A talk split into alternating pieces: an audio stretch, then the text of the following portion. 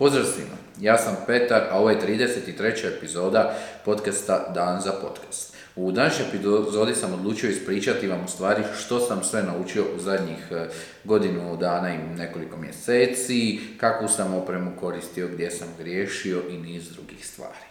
Međutim, prije nego što mi krenemo na samu epizodu, želio bih samo napomenuti da osim što nas možete gledati putem e, YouTube-a, e, od sada nas možete i slušati e, putem podcasting platformi kao što su Google Podcast, kao što je Apple Podcast i naravno ima tu niz drugih aplikacija, ali smo na većini prisutni. Toliko od mene za početak, a mi možemo krenuti na samu epizodu. Sada se postavlja ključno pitanje što je to podcast? Ja sam izvukao neke definicije, u stvari kaže da je e, podcast e, internetska audio emisija, tako kažu e, na netokraciji.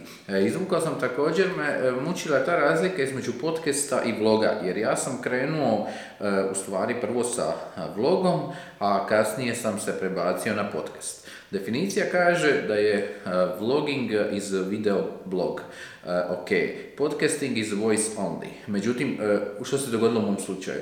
Ja sam krenuo s videom, ali sam nedavno uveo i taj, taj zvučni materijal, znači imate samo jeli, za slušanje, ovaj, i odlučio sam to svesti pod jedan zajednički nazivni podcast. E sada, vani postoji milijun teorija. Da je podcast kad je više ljudi, da je vlog kad je nekakav dnevnik, ali recimo sam gledao Casey Neistat ima vlogove u, kojima je sa više ljudi. Tako da e, ja se ne bi previše opterećivao sa e, tim definicijama. Kod nas je na hrvatskom tržištu i u regiji primjećujem da je dosta velik trend taj naziv podcast, pa evo, zašto ne bi nazvali podcast, ovaj, da dobijete još dodatni attention kad je već e, nekakav buzzword. Znači, ja imam podcast koji se zove Dan za podcast, imam e, video i imam YouTube, YouTube epizode. Dobro, e, zašto sam krenuo to i koji su motivi? Dosta sam o tome pisao na LinkedInu, čak sam i dao neke intervjue. E, glavni motiv je e, se dogodio u stvari 2018. godine. E, bio sam u Bostonu i e, slušao sam na jednoj konferenciji e, Casey Neistata, on je popularni je ovaj, youtuber, on sebe naziva da je u stvari filmmaker ovaj, i stvarno ima jedno inspirativno e, predavanje u stvari koje me potaklo da se s povratkom u Hrvatsku bacim bacim na samo, na samo snimanje. Koji je bio glavni motiv? Pa glavni motiv je u stvari svidio mi se taj format Moram priznati da sam ga uzeo onako zdravo za gotovo, u stvari mislio sam e, da će biti nešto jednostavnije. E, nisam baš tip koji voli nešto previše pisati ove klasične e, blogove ova, i nekako mi se ovo činilo pod navodnike prirodnije, bliže ili kako god to nazvali. I također jedan od bitnih motiva mi je bio stvari, toliko toga mi se događa u poslovanju zadnjih 9 godina, toliko toga sam naučio, toliko toga sam vidio, zaključio, imam nekakvu kritiku i rekao sam, ok, pa zašto ne bi to snimao? I prenosio to znanje prema prema široj zajednici, e, tu će se stvoriti nekakve nove konekcije, nekakve rasprave vjerujem da, i vjerovao sam u stvari da će to omogućiti i moj osobni rast, ali i rast same zajednice. Samo da kažem da sam e, prije toga e, vodio marketing meetup, E, vodio sam ga negdje skoro četiri godine i u stvari također ono, bio mi, bilo mi je super graditi jedan takav community, međutim eto danas više ne vodim marketing, mi ta preuzeo je kolega Ilija Brajković i nekako falilo mi nešto novo da pokrenem, e, nekakav novi izazov i u stvari e, dobra je stvar. Hem što mi je gušt, onako spojio sam gušt i s druge strane meni osobno dosta pomaže to i u poslu. Znači jako je ključan, ključan taj početni motiv jer da bi vi sve ovo odradili, izdržali, ovaj, definitivno trebate imati e, jak motiv jer nije jednostavno. U produkciju sam e, krenuo, znači u rujnu 2018. sam bio u Bostonu e, i već sam u, u listopadu po povratku u Zagreb sam krenuo sa nekakvim snimanjem, proučavanjem materijala, ova, prvo, prvo me zanimalo na YouTube u stvari odakle krenuti u podcast, odnosno tada vlog, na koji način to snimati, kako, jer općenito nisam nekakav tip koji se nešto previše voli naslikavati i da sam se nešto prije snimao, znači ovo mi je sve i meni je bila neka nova, nova situacija. E, prva epizoda je izašla e, u 11. E, mjesecu, 14.11. točnije izlazi prva epizoda, e, a ja sam mjesec dana prije toga, znači ištancao toliko videa, toliko sam toga snimio, to je bilo ono, i prvi video sjećam se, Jesus, jer ja stvarno ovako izgledam, znači meni je to bilo ono, katastrofa, ovo ne valja, nikako, nikako biti zadovoljan jel, s tim što ste izbacili i tako da sam ja prvi mjesec dana, pa sigurno sam izbacio pa stotinjak videa, sigurno. Stotinjak videa i to na koji način sam to radio, ili u uredu otišao bi pola sata i recimo u, u sobu za sastanke bi otišao i onda bi odradio 20 minuta snimanja. I svaki dan sam pokušavao, pokušavao, pokušavao i evo, došao je taj 14.11. ja sam konačno, konačno izbacio prvu epizodu. Daleko toga da sam ja bio zadovoljan s tom prvom epizodom, ali jednostavno trebate od negdje krenuti, kao i kad idete u teretanu, treba krenuti s prvim sklekom, sigurno nećete odmah biti na, na, na sto sklekova kad krenete, tako da, tako da, eto, Ovaj, prva epizoda onako bio sam malo ukočen i to, ali evo, možete pogledati i, i sami klip, klip kako je e, to izgledalo. Nije bilo savršeno, ali je bilo dan i ja sam ispacio svoju prvu epizodu. O čemu je moj podcast?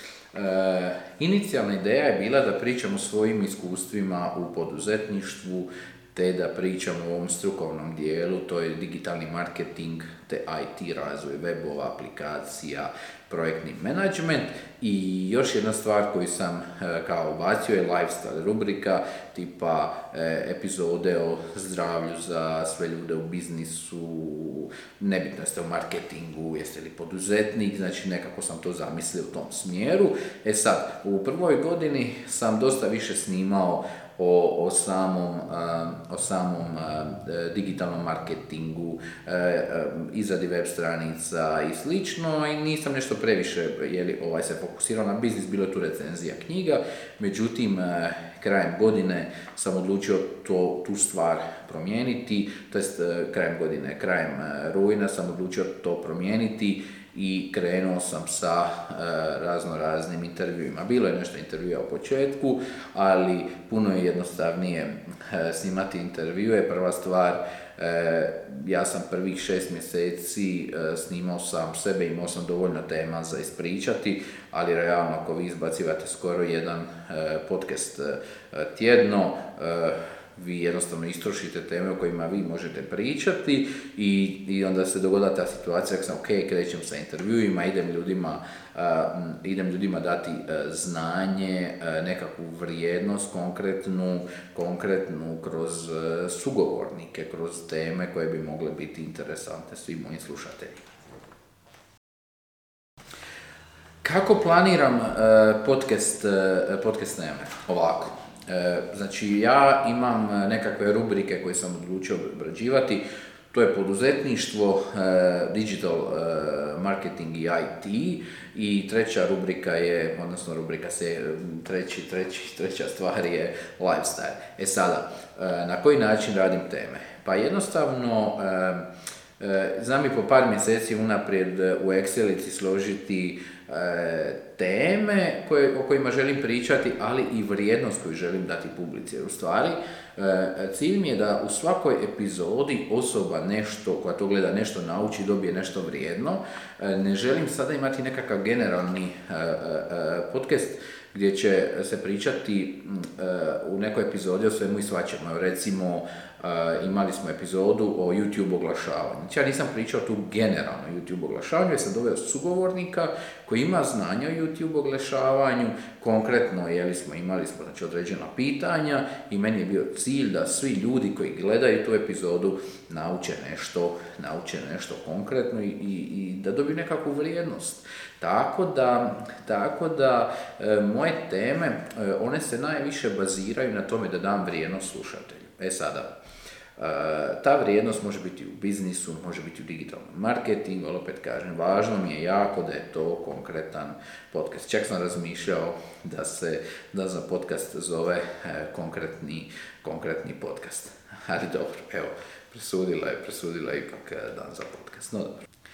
I što se tiče svih tih tema, znači ja u samom imam jedan Excel file i u ovom Excel failu ja e, pripremam znači teme, osobe koje želim zvati i slično. Ono stvarno kažem, opet trudim se da to bude i po nekoliko mjeseci unaprijed jer je planiranje ključna stvar. E, u podcastu nema tu stihija, ja jesam u startu to radio stihijski, o ne znam sad ću ovu temu, pa ću idući tjedan tu temu, ali jednostavno sad je drugačija situacija, ipak vi pozivate ljude uh, uh, i to ima sve nekakav, nekakav proces.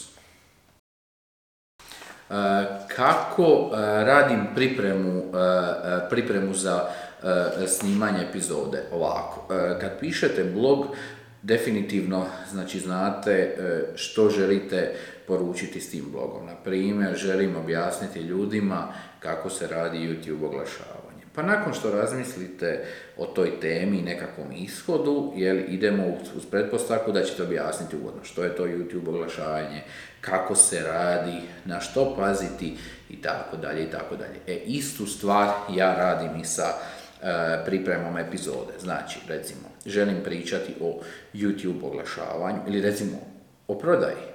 Nedavno smo imali epizodu o prodaji, B2B prodaji i ja sam želio kroz, naravno, kroz razgovor sa svojim sugovornikom prenijeti e, našim slušateljima u stvari e, što je to B2B prodaja, kakvi su trendovi, na što paziti, gdje učiti, kako to raditi.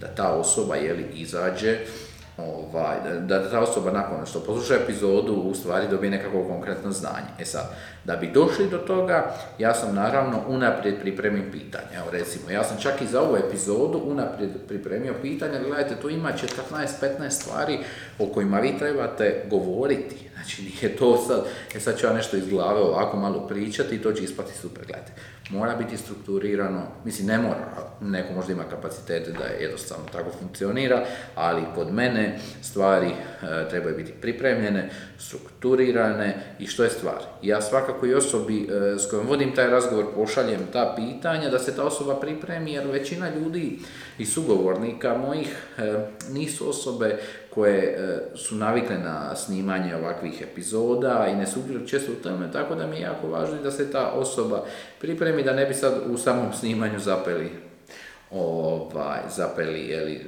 ne znam, pola sata, jer se osoba ne može snaći, nije ugodno. Iskreno nisam imao takvih situacija, zato i kažem. Postoji kalendar, postoji tema, postoji priprema za tu temu, tako da bude sve na vrijeme da nije u, u zadnji, u zadnji tren.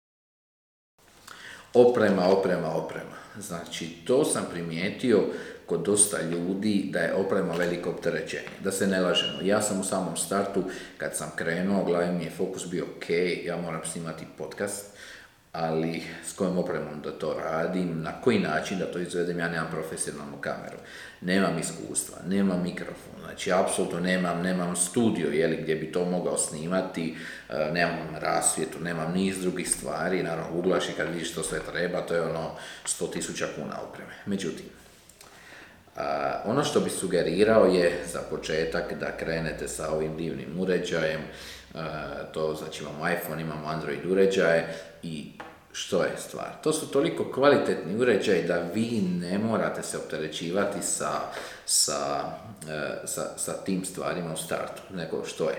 Prvo vi krenite i odradite kao, evo recimo ja, ja sam 10 mjeseci snimao isključivo sa mobitelom, tu sam imao znači jedan e, mikrofon, ovaj, ovaj kravatni, jeli? I to bi samo spojio i tako je bilo moje. Ne, čak sam u startu sam imao slušalice, e, znači stavio bih e, ovaj, kako se kaže, stalak, slušalice i tako sam snimao prve epizode. E sada, E, ljudi kažu, ok, ali kako ovo, kako ono kvaliteta. Gledajte, mobitel ima vrhunsku, današnji mobiteli stvarno imaju vrhunsku kvalitetu za snimanje i nemojte se s tim opterećivati.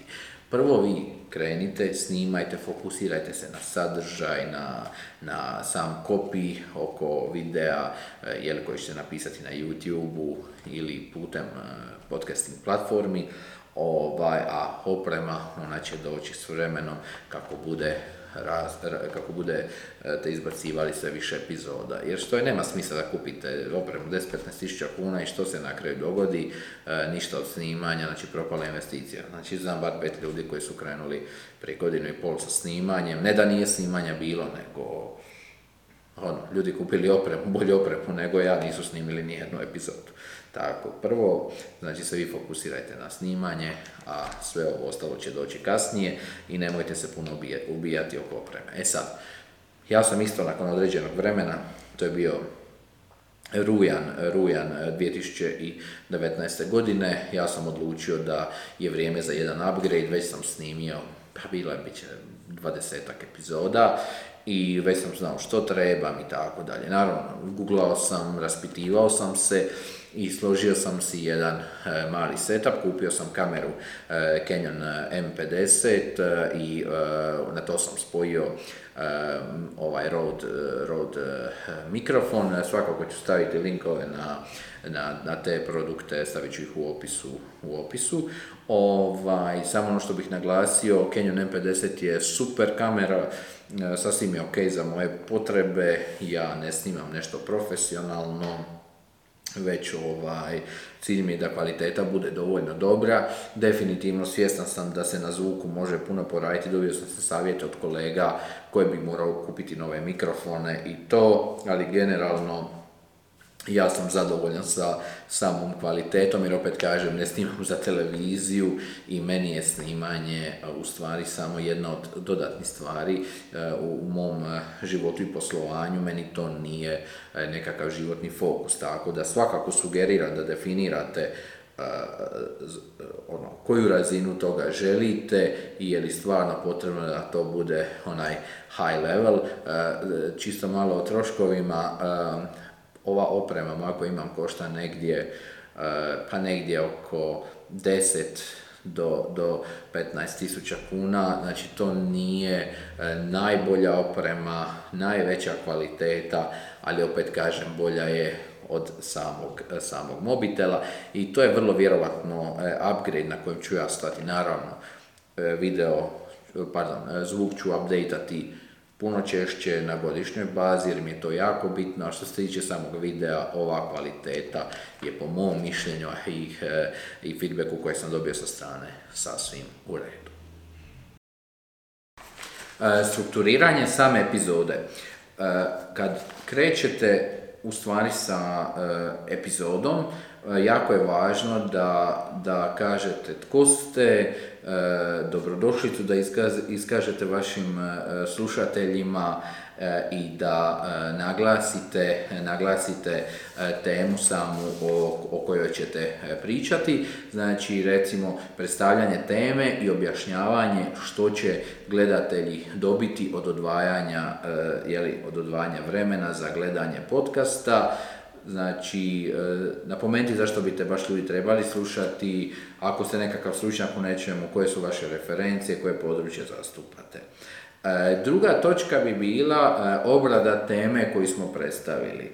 Znači, obrada znači, recimo ako pričamo o prodaji, što je prodaja, kako se radi B2B prodaja, koje su najčešće greške u B2B prodaji. Znači, samo da imate tu strukturu, to je znači nekakav drugi segment. I na kraju samome kao treća točka, e, tu imamo zahvalu i gdje pozovete u stvari e, ljude na komentare, znači zahvalite se gostu, e, zahvalite se publici što, što vas je poslušala do kraja i pozovete ljude na komentiranje da se subscribe na vaš kanal. Znači nema tu nekakve puno filozofije, kad dođem nešto slušati želim znati što očekivati od tog govornika, odnosno te epizode, imamo neku strukturu, opet kažem, sadržaj na kraju, zahvala keep it simple, to je to.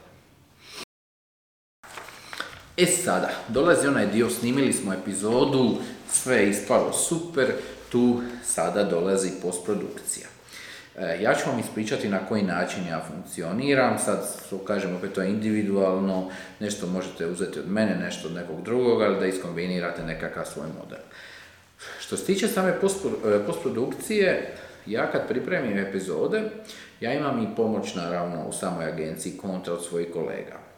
E, imamo copywritera, imamo digitalnog dizajnera i kolegica Paula uz još jednog dizajnera, kolegu Franka, znači oni mi pomažu, pomažu mi ovaj, par sati oko svake epizode mi ulete. Jeli. E, evo da objasnim. Znači ja epizodu, e, kad je završim sve klipove, uploadam na OneDrive. OneDrive je jeli, cloud storage, zato što jednostavno svi u firmi imaju pristup tom folderu i to mi je najbolji način kako da šeram fajlove.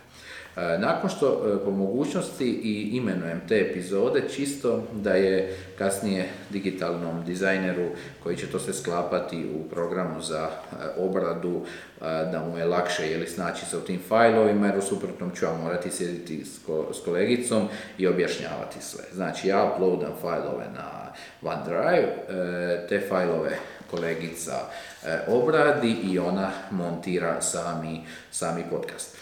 Ovako, e, to traje. Znači sigurno treba jedan dan da bi kolegica, 6 e, do 7 radnih sati, da bi kolegica montirala, montirala jednu epizodu.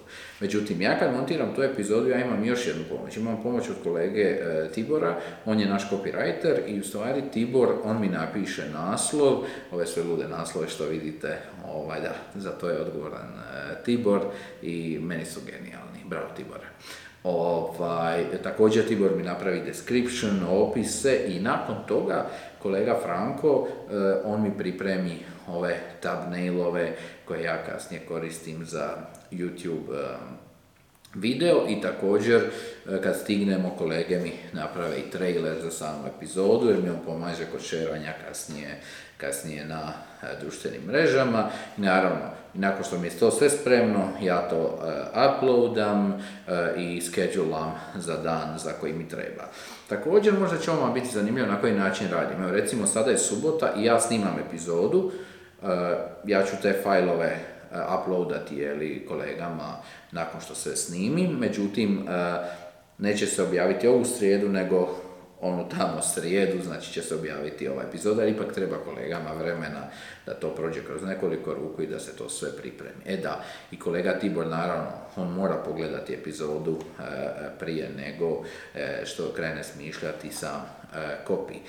ali zato ja dostavljam ove sva pitanja, odnosno strukturu sadržaja pa da mu je lakše voditi se tim kod pripreme, kod pripreme svog tog materijala. E, što se tiče samog e, pod, e, zvuka, jeli, u stvari kolegica ona mi izvuče zvuk iz samog videa.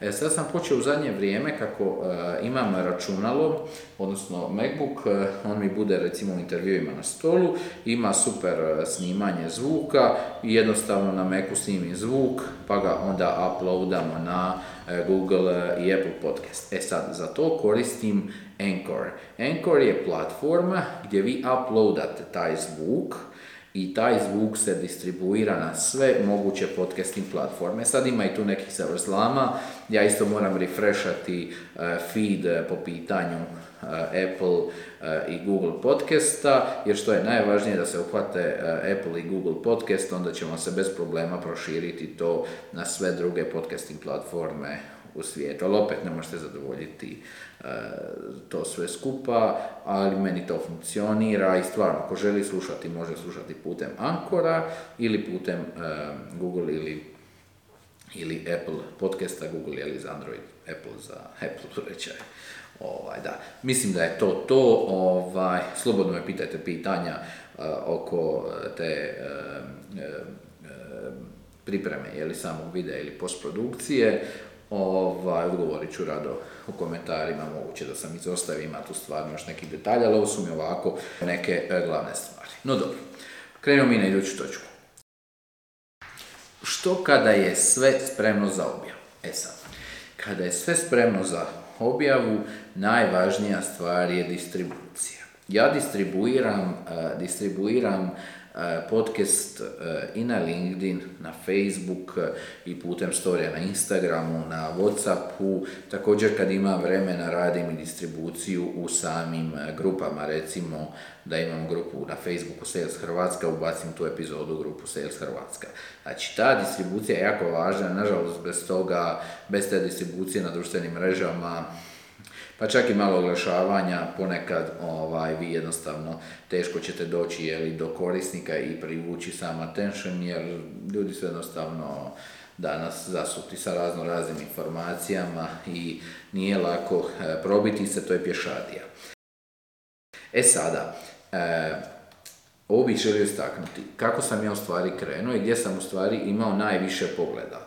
E, ja sam u, u počecima i, i danas to radim, svaki video kropam na više dijelova. Recimo, mi snimamo sada ovu epizodu i ja je uploadam na YouTube. Međutim, ova epizoda sadrži nekoliko tema.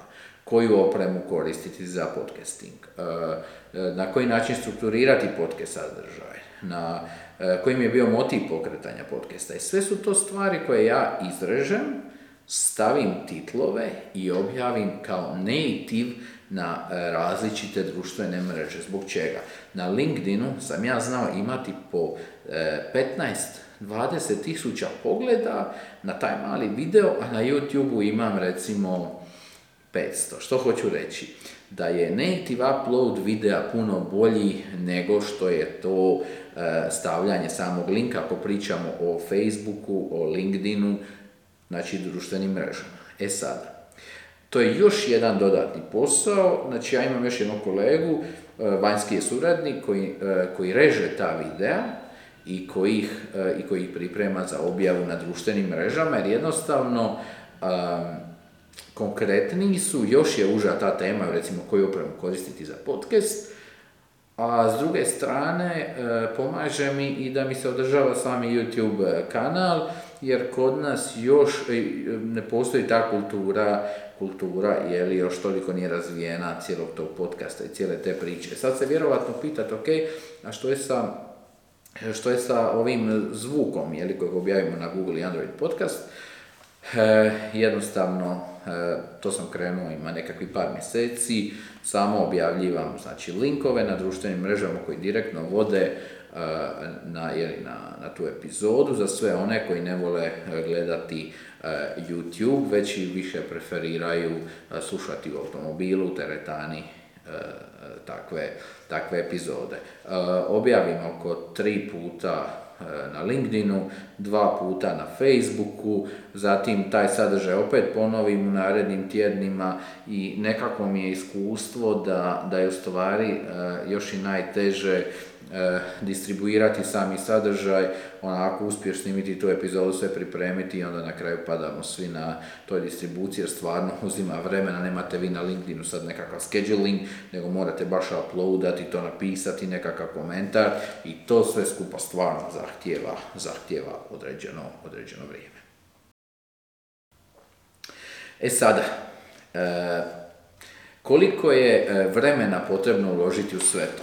Ovako, ja kad snimam, kad e, snimam epizodu recimo s nekim gostom, u prosjeku snimanje traje dva, traje dva sata. E, sama poslije kasnije montaža, postprodukcija, ona traje, računajte, u prosjeku za video sat vremena, traje nekakvih 6 sati. 2 plus 6 to je već 8 sati. Pa dok vi pripremite pitanja za tu epizodu, to vam je već recimo 9 sati. Pa dok kolege to nacrtaju, thumbnail, to vam je već 10 sati. Znači, pa još, još nekakvi sitni stvarčica, računajte da vam treba nekada 12 do 15 sati po epizodi. Ali to pričam u trenutku kad ste uhodani. Meni je, nekad, meni je trebalo u startu, znao sam snimati po dva dana.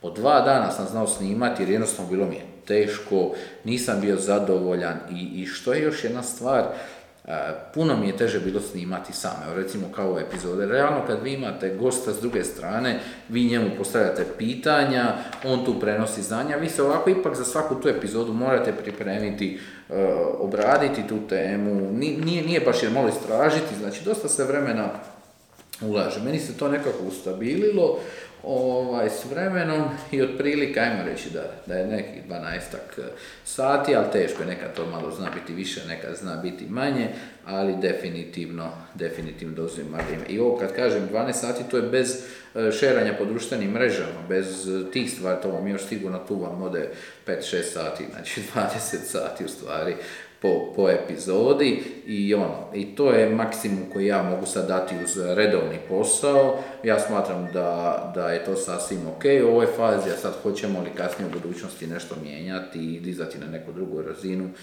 to ćemo vidjeti, ali za sad nemam, nemam takvih ambicija. No dobro. E sada, stvari na koje bi trebali paziti e, prilikom snimanja. E, ja sam e, od kolega u, firmi, od prijatelja, obitelji tražio sam feedback da mi daju na sve epizode koje sam snimao i ja sam tražio feedback nakon svake epizode. Evo sad već nakon 30 i tri epizode malo slabije traži feedback. Nije to savršeno, ali jednostavno ne stižem se sada toliko baviti s tim dijelom. U startu sam baš tražio feedback, feedback i, stalno sam poboljšavao. Pa evo ja ću vam pročitati e, nekakav feedback e, kolega kojeg sam, kojeg sam ovaj, dobivao s vremenom. eye contact, kaže kolegica, eye contact je previše usmjeren direkt u, u, u kameru i na momente djeluje kod da pokušavaš hipnotizirati ljude. Vlog je forma da ne moraš cijelo vrijeme, znači, E, biti usmjeren samo pravo ispod sebe, već kad pričaš malo e, s, nekim, kao da si u kafiću skreni malo pogled, pogleda lijevo, pogleda desno, ajmo biti realni. Sada ja ovako stojim u vas i tako je bila moja prva epizoda slušalice. Ja znači gledam direktno u kameru i govorim. Pozdravio sam Petar, to, to, to, to i to. Što želim reći? Znači, samo opušteno, kao da ste u kafiću, imate s nekim razgovor, znači ne budite čovjeku e, direktno, direktno u facu, znači ne pokušavate ga hipnotizirati. E sad, ja se nadam da sam taj dio uspio popraviti ovaj, bolje nego na početku. E, dobio sam komentar poglasniti zvuk jer se ne može čuti dobro u autu. E, slažem se, e, tu sam imao nekakvih problemčića, ali evo, to sam uspio e, poboljšati. Sa zvukom je vječna borba, iskreno nikad nije savršen, ali ja očekujem da ću u 2020. godini sada puno poraditi na tom dijelu, jer što, što bi savjetovao? Uhvatite se jedne stvari i idite je poboljšati. Jer onako kad gledaš i dobiješ feedback, ono 20 točaka imaš, pa ne možeš ti sve u jednoj epizodi srediti. Onda sam imao taktiku, jedna epizoda, jedan improvement, jedna epizoda, jedan, jedan improvement. Dobro, e, recimo, e, evo, ja komentar kolegice, e, definitivno svjetlo fali da se to digne na razinu više. Koristim u pravilu danje svjetlo, snimam u dva ureda, snimam u našem uredu i još jednom uredu koji ima onako super svjetlo i ono mi se nalazi znači s ove strane tu snimam u pravilu e, većinu uh, intervjua i iskreno po mom iskustvu danje svjetlo je zakon. Evo ja sad snimam ovdje, ovo su halogene, ove, halogena ova svjetla, ok su, ali iskreno da, danje svjetlo ako možete snimati, bilo bi super. Mm, recimo, evo ovdje dobio sam komentar, malo više energije, previše statike, gledajte, to je ono kad krenete sa snimanjem, jednostavno ono, vi ste u grču da to odradite, da snimite i da sve prođe u najboljem redu. E, nekad mi se zna i dogoditi da sam i umoran i ima tu svega, jer snimam subotom naravno. A kad sam već kod umora, e, sugerirao bih da ne snimate subotom, ja snimam subotom jer mi je tada najlakše, ali realno nakon cijelog radnog tjedna kad odradite koliko sastanaka, posla, projekata, ne znam, sad od firme do firme svi mi radimo nešto, ovaj, stvarno znam biti umoran i toliko istrpljen, ali eto, snima se, nije uvijek savršeno, ali snimati se mora. Dobro, e, zatim e, dobio sam ovdje e, komentar, mhm, nemoj toliko koristiti dali, dali, pa snimamo mi neke poštapalice kad ne znamo što bi rekli dalje, recimo ja sam koristio znači, dali, mm, mislim ili onako, znam samo, mm, bilo je i toga i dan danas se zna dogoditi, opet kažem, nije da sada sam se pripremao e, cijeli tjedan samo za snimanje ove epizode, ovaj, također, e, Kaže, evo, kaže kolegica, kad završiš s nekim segmentom, nemoj odmah ispružiti ruku da prekineš snimanje, ostani u toj pozi dvije do tri sekunde pa onda prekini tako da, e, da to mi u dizajnu jeli, u postprodukciji možemo izrezati. Znači ima toliko tih detalja, ja ću ih navesti dolje u komentarima, eto čisto da ne ponovite greške, greške koje su se meni događale. Toga stvarno ima, ima toliko toga da sad možemo napraviti cijeli jedan podcast samo o feedbacku kojeg sam dobio od kolega. No dobro, krenimo mi dalje na iduću točku. Zašto više ne snimam sam? E, ne snimam sam, ono kao što sam i rekao malo prije, jednostavno nemam više tema. Nakon šest mjeseci jednostavno teško mi je, teško mi je jeli, osmisliti teme, e, e, sve sam nekako ispucao i kroz druge sugovornike jel, i lakše mi je iskreno ovaj, želim dati vrijednost mojim slušateljima. I to je sve od mene u ovoj epizodi. Ne zaboravite se pretplatiti na moj YouTube kanal e, i slušajte me na Google i Apple podcast. Ja sam Petar, a vi ste gledali 33. epizodu podcasta Dan za podcast. Ukoliko vam se svidio ovaj sadržaj, pretplatite se na moj YouTube kanal kako bi dobivali informacije o svim budućim epizodama koje ću objavljivati.